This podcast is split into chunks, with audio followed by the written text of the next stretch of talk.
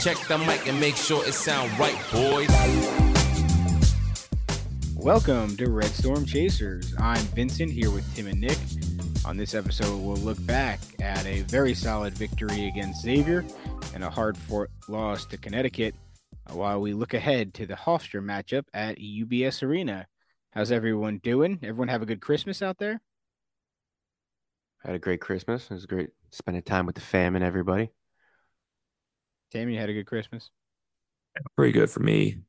Got to do a full uh full dinner set with that. Uh my star had a great time with all her gifts. We we probably had upwards to over 35 total gifts. Good for Now, I mean, you got you got some small ones in there, but she also got uh I don't know how to explain it. It, it was it's the bar for gymnastics, but it's it's like one of the two for a uneven bars. It's just the one bar. All right. Well, that's Yeah, good. Good Yeah. gift. So she she loves that right now. All right. Anybody, any of you guys, either of you get anything really exciting for a gift?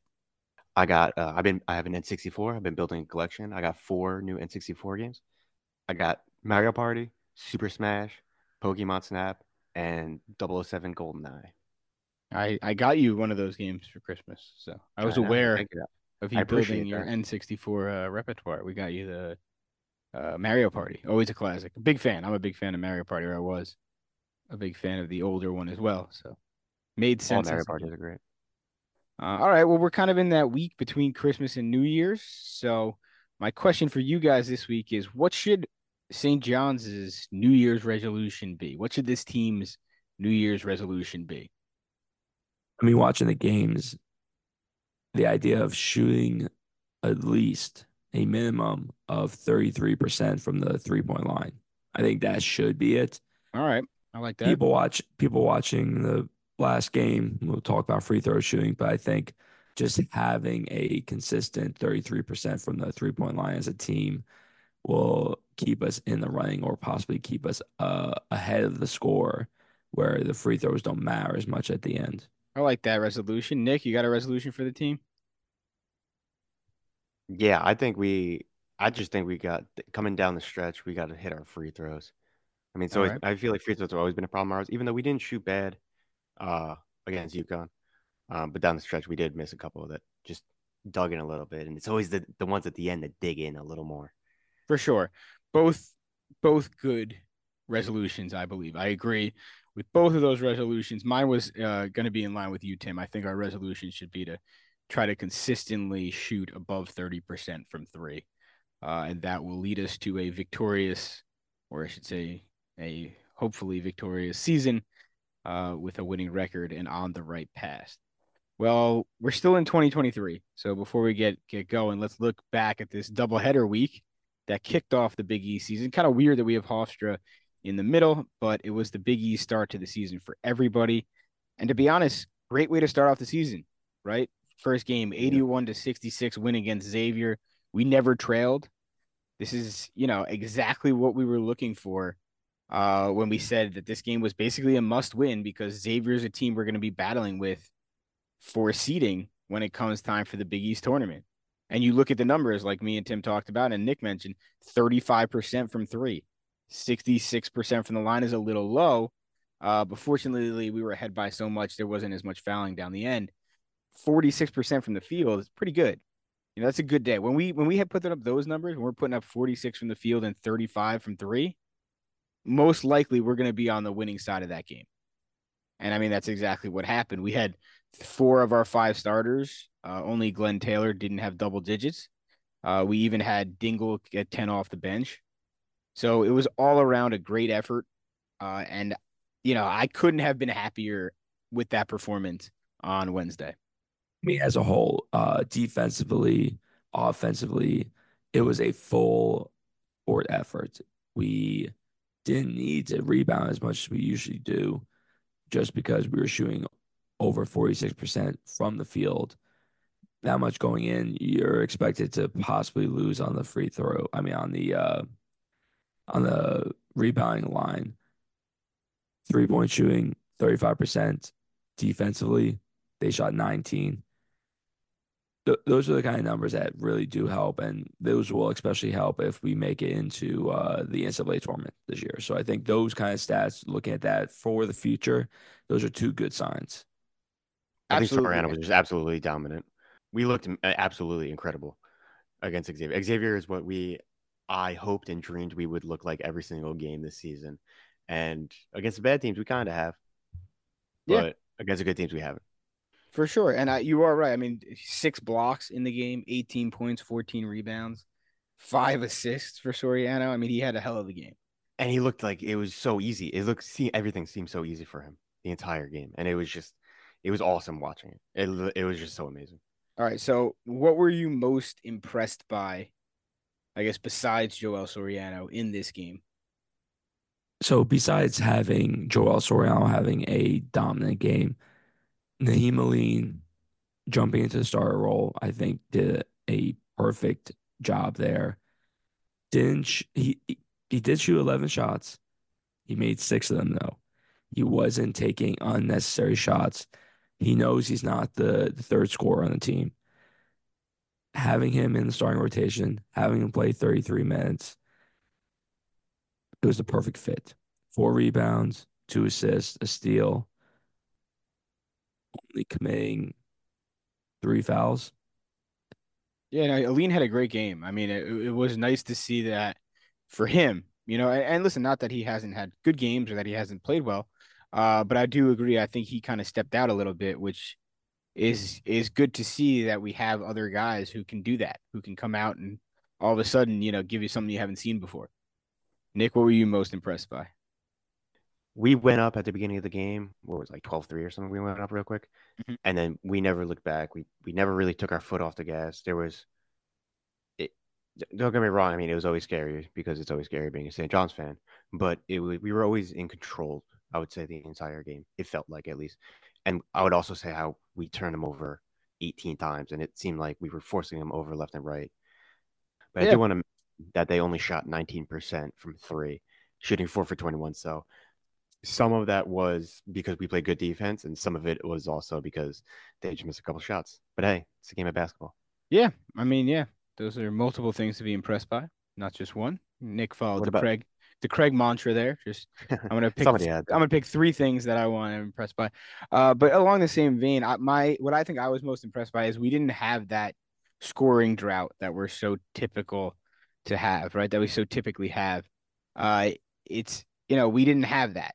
We didn't have a period, a long stretch period where we weren't scoring, where we weren't doing, uh, you know, what we should be doing on offense. And obviously, it leads to a positive result. That's how you get to 81 points. That's how you keep your foot on the gas when you're ahead in a game like this. Um, and I think, you know, I think it all came together for us in this game, and it showed that listen, when when the pieces do come together, this is a team that's a force. You know, this is a team that can score 81 points and can hold you to, uh, you know, under 65. And this is I a wait- team that you don't necessarily want to match up with when they're clicking. Yeah, it, it certainly shows that we're a- a force to be reckoned with in the Big East on the first night of the Big East, coming out and beating Xavier when people were wondering where we're at. People are, you know, I think people gave us credit because we're St. John's, but people were also seeing where's Xavier at because they're not a terrible team. They're not a great team, but they're not a terrible team. We came out, we absolutely demolished them. So it's like, okay, like we're going to be a player in the Big East. Going into the UConn game, there was like a, there's a little, I don't know, it felt like a little, we had a little more juice than normal. Well, it certainly was a uh, a happy Wednesday. I can say that for sure. Uh, unfortunately, it wasn't uh, a happiness that lasted for the rest of the week because we had the tough loss in Hartford, 69 to 65 against the number five UConn Huskies on Saturday. Listen, before we get into the numbers, uh, you know, it, it it stings. It's a stinging loss because it's a loss where, you know, listen, you're playing with house money. So you know you're playing in Hartford. They're number five in the country. They're coming off a loss against Seton Hall on Wednesday. Obviously, they're looking to bounce back. They did lose their big man, but it's, you know, it's again, this is a game you're not supposed to win, right? Right. The problem is in pure St. John's fashion, we were right there. we could have won this game. We get a few free throws, we get a few more buckets that fall our way, and and it's a different game, and we do walk away with a victory. So I think that's what was most stinging about this. Um, yeah. but just just looking at the numbers, we you know we missed the the thirty percent mark for three. Twenty two percent from three is where we shot. Seventy five percent from the free throw line, pretty good. Thirty eight from the field is not good for us. On days when we shoot less than forty, you know it's going to be a struggle to come away with a win. Did a good job holding them down from threes though. They only shot twenty seven percent. Uh, they did shoot forty three percent from the field, which obviously is not great for us to allow that. Um, but listen, at the end of the day, they turned the ball over more than we did, eight to six, and you know our our guys played pretty well. You know, I We think played- that's when when you look at it, that's what you got to say. I would say we played extremely well the entire game. There was not a minute in the game where we weren't in it or even up. There was literally just probably, I remember two or three wide open threes that we just, it was perfect. You know, somebody drove through the lane, kicked out, and then they, they swung the ball around and into a wide open shot. We, those are the ones we got to hit. Yeah. Wide open ones, no one around you. Those, you know, that's, we, we, we lost by four, right? Two threes, that's a win. We come down, we miss. I mean, again, we shot to 21 for 28 from free throw, so that's 75 percent is pretty good. But we make we make a couple more down the down the end. You know, it's the little things, and we It's- played amazing. It is where it is where the free throws come, right? I mean, we we sure we were seventy five percent, which is a good percentage. However, you know, R.J. Luis missing free throws down the end, Chris Ledlum missing free throws down the end. Those are the ones that come back to hurt you because they're in the critical spot. I mean, obviously, all missed free throws hurt, but in critical moments, they make critical things happen. So if you're missing free throws with 17 seconds to go, or you're missing free throws off a steal like like Luis did, it, it just it kills some of your momentum and it and it stops the comeback that's happening. Yeah.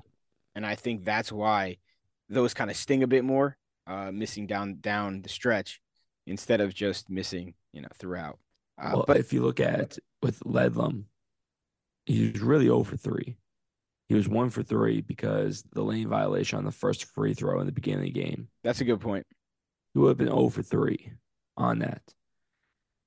And we can't forget the fact that, you know, he's a great shooter, 64, 65% career free throw shooter. He's one of those guys that he's not putting up the 70 up, which you you watch his game, you expect that. Unfortunately, he is about 64, 65% free throw career shooter. So we're going to have those ups and downs Yeah. when he's in the court. Yeah, it's it's certainly tough when you're in a big spot like that, and even though he's only a 65% shooter, you're hoping at the moment he's hitting, you know, the, the higher point of the average, not the lower point. But not much you can do. But as, as I said, and I think as painful as it was, I think there is a silver lining to take away from this game. Okay, so we could have won this game, right? But Oh, I, yeah. I Oh, think yeah. I think like we said at the beginning, eh, like we said, like Nick said, I should say, after the Xavier dominating win, it shows that we're a contender this year. We're not just, hey, we're gonna have a fluke good game every once in a while, like when we beat them last year at Connecticut. Uh, we played with them the entire time. We had a dominant win on Wednesday, and I think it showed that. Listen, St. John's is here to play. You know, we've heard the hype all off season, and in the first two Big East games, I don't think we disappointed. I think we lived up to the billing in terms of what we were meant to be this season. It does show that our net ranking actually went up. We we improved our net ranking after a loss.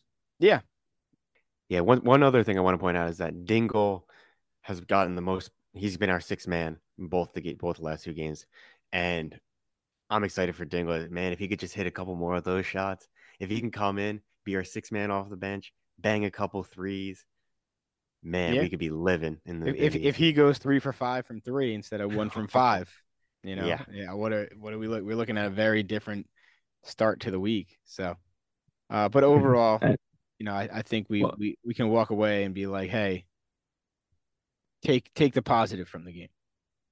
I mean, I want to talk positives, but I do want to bring up one thing of I, Daniss Jenkins at times just makes me want to pull my fucking hair out. It it, it is what it is. Yeah. He is ext- he's so talented. But there's times where it's like he shot that three at the end.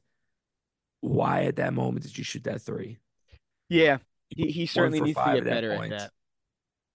It's it's infuriating because you you see him, he makes good passes, he reads the defense, and then he just there's unnecessary shots. It, it feels like he he has a shot in his mind, and if he sees any opening, he's gonna take it immediately.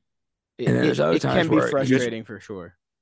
Yeah. Other times he's reading the defense, and all of a sudden we have five passes to happen. A guy's open the corner, like Glenn Taylor when he was open in the corner for a three. It, same, same person, two wildly different reactions. I agree with you. Jen- Jenkins sometimes has he's he's brilliant sometimes. He can he cut through the lane, making a brilliant pass. And then at other times you're like, why would you make that decision? And it's you know, he's he's done it a lot less on the passing end, and now he's doing a little more on the on the shooting. So we got to find a beautiful middle there somewhere. It happens. I mean, I, I'm with you. It, it can be frustrating. And listen, he's probably frustrated as well. He had four of 13 shooting on the day. Certainly not the numbers he's looking for. I mean, he still had 13 points, but, um, you know, that is something he's got to kind of lock down on. Is like, hey, listen, I'm not shooting well, or hey, you know, we don't need the three in this spot. Uh, that's definitely something to work on for sure. But anyway, let's take a look. At, I think we need to take a little look at the big picture. Uh, so I know it's our first week of Big East play, uh, and now we have a bit of a break. We play Hofstra, you know, but all the Big East teams are off. But let's just take a look at the Big East as a whole, you know, to see how this Big East play has started out. So obviously the Seton Hall beat of UConn uh, was shocking, but that wasn't the only shocking loss. Uh, Marquette also went down. Creighton also went down all on Wednesday. Uh, it was, you know, an exciting night to start the Big East, uh, for sure. Uh, so now we find ourselves at one and one. So does UConn, Seton Hall, and Xavier all one and one because Xavier, after getting blown out by us, went and beat Seton Hall. Uh, I talk about the real talk, you know, real Big East, uh, Big East showing Yeah. there. Butler and Marquette also one and one. Creighton only played one game. They were 0 and 1. They DePaul also 0 and 1. Poor DePaul. Uh, and then Georgetown 0 and 2. Leading the conference so far, 2 and 0, is both Providence and Villanova. So Oh, how about that? Providence 2 and 0, Georgetown 0 and 2. Yeah. Oh, big, big turnaround for Ed Cooley. Good luck, pal. yep. Uh, but I think it shows kind of what the Big East is going to be like this year. You know, I think yes, Marquette is a top ten team. UConn's a top ten team. Creighton was a top ten team. They're ranked. Providence is ranked, right? But at the end of the day, it's going to be a bloodbath, right? It's going to be a constant fight every night, which is what we saw. We, I mean, you couldn't have been disappointed if you wanted real Big East basketball this past week. It's exactly what you're looking for. You know, Seton Hall The upsetting Big East has UConn. proven. Sorry, the Big East has proven that it is the best conference in the country.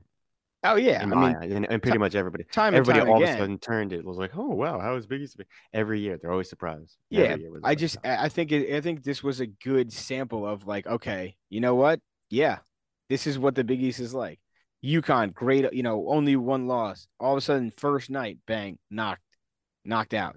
I, I think it's, you know, I think it was a great microcosm of what this season is going to be like. Like you talked about, Tim, our net ranking jumped right away. We're now 52 in the net ranking, so good to be in that top, you know, above above 75.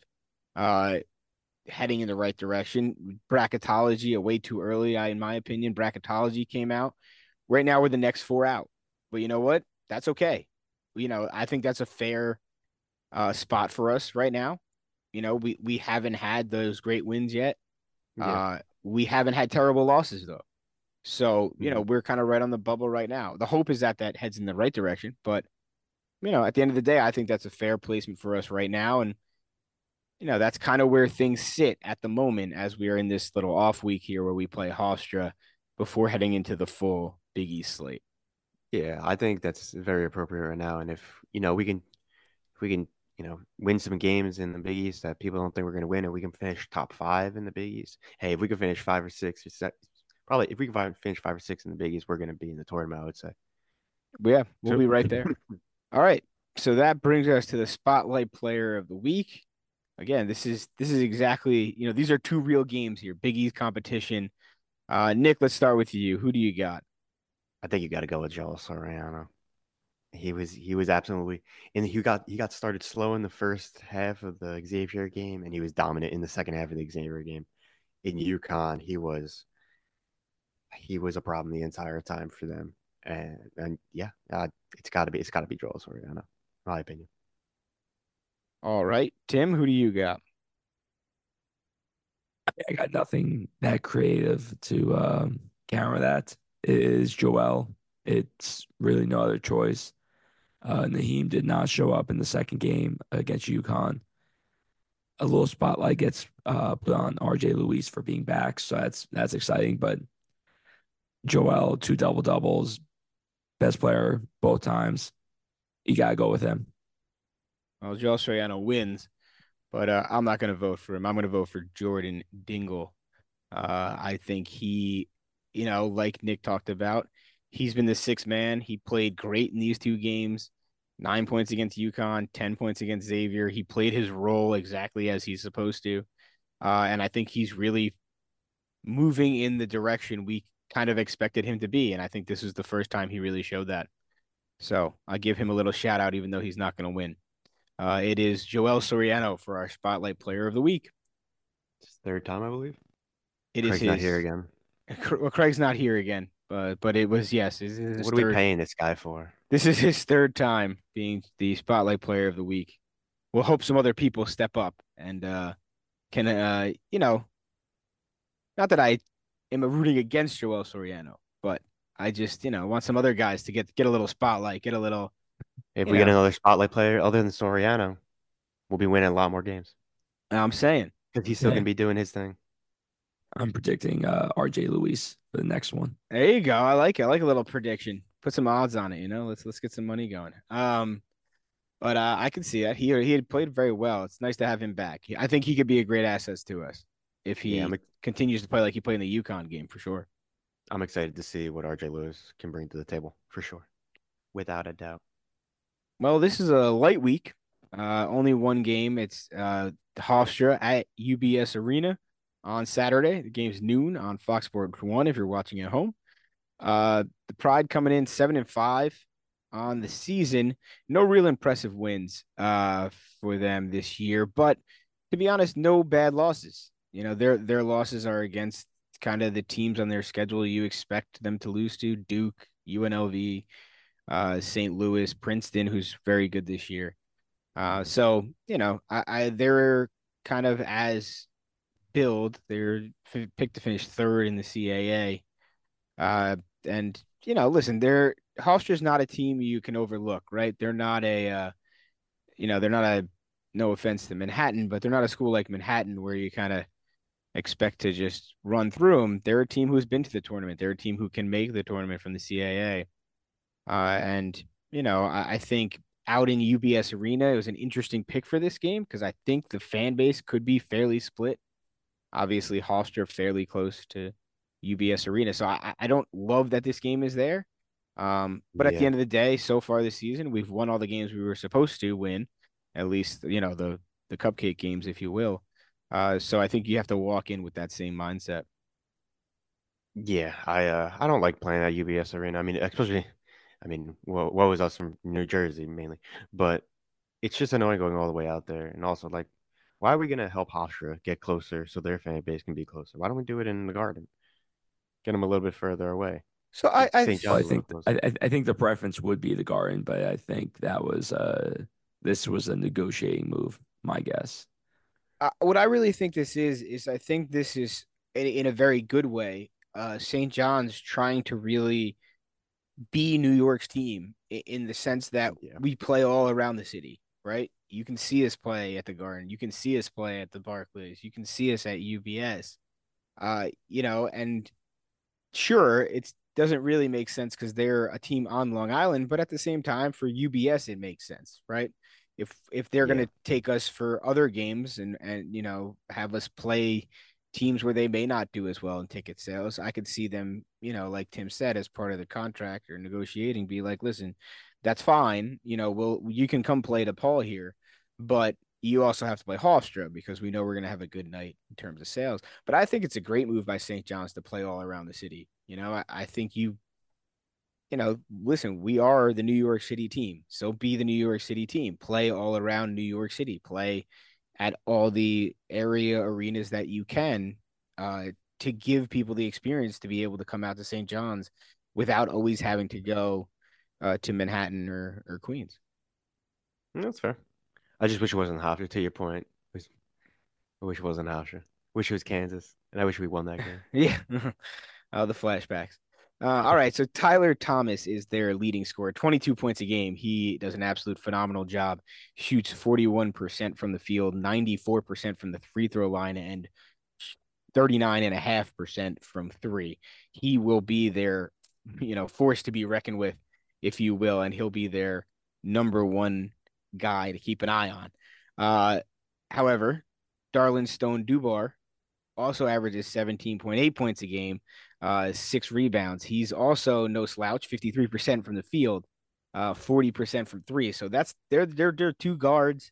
They're the guys who you're gonna have to keep an eye on because they're the two guys who are gonna be the guys that, as we know as St. John's fans, come out and have big nights, particularly at UBS in front of what's gonna be a you know, I think a split crowd they're going to be the guys who are going to we're going to be you know banging our heads against the wall as we see them shooting wide shooting and making wide open threes yeah. You got the combination of carlos passing to thomas and dubar it's it's going to be a tough combination.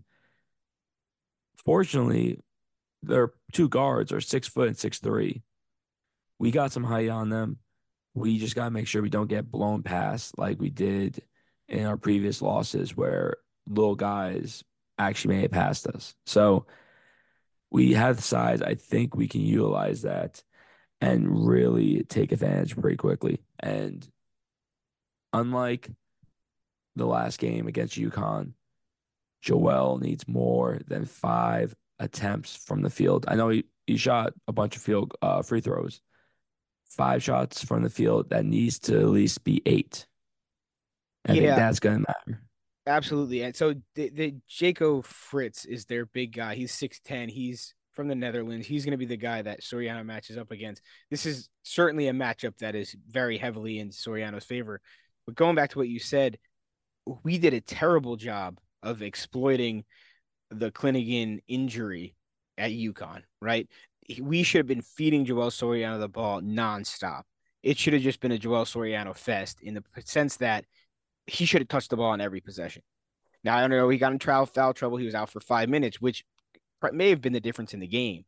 Uh, but certainly, we certainly. certainly should have exploited it, and the same should go in this Hofstra game. Joel Soriano is better than Fritz. I mean, just flat out better. There's no reason he shouldn't have a dominant night down low, and we need to make sure that he has that because I think in order for us to have successful nights, we do need to ensure that Joel Soriano also has successful nights, not just double double nights, successful nights where he's dominant in the paint. And that's what we lacked in the UConn game. Uh, and obviously, I know this is a smaller scale, but I think that's something we can certainly exploit here against Hofstra. With Soriano getting in foul trouble, the one thing I've always noticed is the statement of the best defense is a great offense he gets in less foul trouble when he is scoring a lot because he's already putting the other big man in foul trouble. So they're playing softer, they're playing less risky, and they don't want to take an offensive against Soriano. So I, I think we have to get him scoring. We have to have him dominant, and that will also keep him out of foul trouble. Yeah, for sure. One thing I do want to note is, uh, I know you, you guys said the other way, but uh, Jaquan Carlos, Tim mentioned him. He uh, averages seven assists a game. That's sixth in the country. So he will be definitely another accessory. Yeah, I mean that he's their point guard, so we'll have to do a good job on defense to stop him from getting the ball flowing for Hofstra. So I also, think Hofstra- also, I'm sorry. One more quick note: Hofstra's 94 in the net ranking, so it would it's top 100. top hundred, not bad. So I, I think we're all predicting a win, right? I think it's safe to say that. Um, but how do you see this one playing out? What do you think? A close win, a blowout win? Tim, how do you how do you feel going into this one? For this one, I I don't think it's gonna be that close at all. I think I think by halftime we'll probably be up 13 to 14. That would be my guess. End of the game, I could see us easily 19 to 20. Like a nice, I wouldn't be a nice surprised. smooth victory. Yeah, I wouldn't be surprised if Vegas put the line at like 20.5. All right, Nick, how you feeling?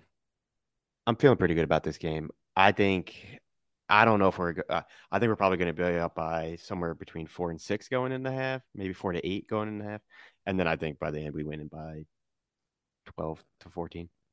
Yeah, But I, I think we ha- I think we handle them in the second half. We get punched in the mouth right out of the halftime, and then we figure it out. That's my guess. All right. So Nick, a smooth victory, but a little bumpy there at halftime. Tim, smooth the whole way, smooth like butter, up to What about you, a twenty point win. Yeah, I, you know, I'm kind of torn. I think Hofstra plays big uh, in UBS coming out, hoping that they have a bit of a fan base there. Uh, I could see the first half being a bit back and forth, had been really being in it.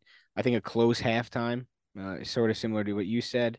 Uh, but I think we do pull away clear in the second half uh, and walk away with uh, you know double digit for sure, probably above 15 point win, uh, and move ourselves into uh, you know head into 2024 with a nice victory, head into the full Big East slate with a little bit of a bounce back win after that disappointing uh, UConn loss. Got gotta get back into the black for uh, UBS. So wins gonna be very important. And I'll say this: if that line is ten points or less, hard money has gone St. John's. Uh, no, no, don't bet on St. John's. You can't bet on St. Oh, No, I'm not. Allowed, I'm not allowed to bet on St. John's. I understand that. I don't do it anymore. That's good. That's good for everybody. Everybody hearing that is good. I learned that financially and through uh, the misery. So I don't do it. But if you're gambling, I would say Yeah, I three think- units. I think 10's a little hard, 10's a little low uh, for us to be favored. I know it's at UBS, but still, we're you know we're a better team than that. So, all right, well that'll do it for Tim and Nick. I'm Vincent. Go Johnnies. Keep chasing.